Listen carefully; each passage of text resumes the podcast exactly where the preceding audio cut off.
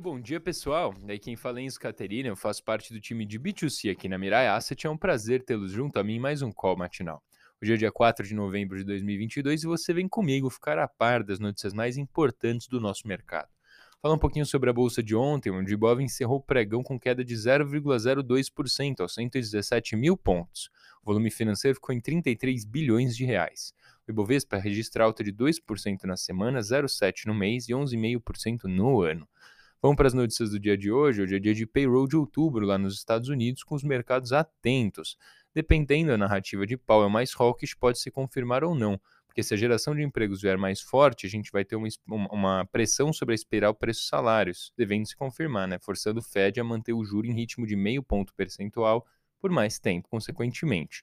A previsão de criação de 215 mil vagas de emprego em outubro, menos do que em setembro, que foi 263 mil. Já a taxa de desemprego deve subir de 3,5% para 3,6% da PEA.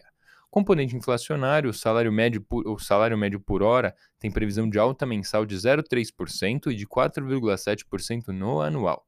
No Brasil, seguem as articulações em torno da transição do governo. Nos bastidores, o esforço agora é uma PEC de transição para garantir a manutenção de 600 reais por agora Bolsa Família. Outras promessas também devem ficar de fora.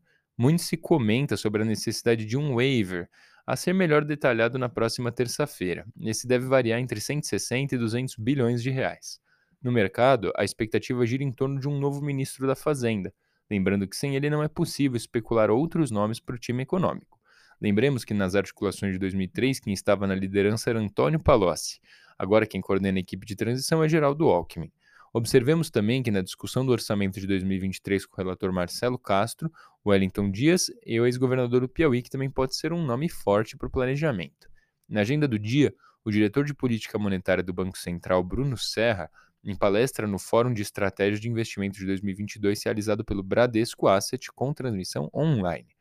Já Roberto Campos Neto viaja para Basileia. Lá nos Estados Unidos, além do payroll de outubro, os dados semanais da Baker Hughes saem. A presidente, de a presidente do Fed de Boston, Susan Collins, fala hoje também. Na Europa, Christine Lagarde participa de evento na Estônia. O PPI de setembro, inflação do produtor, é destaque por lá também, onde sai o PMI S&P Global composto de outubro e também da Alemanha.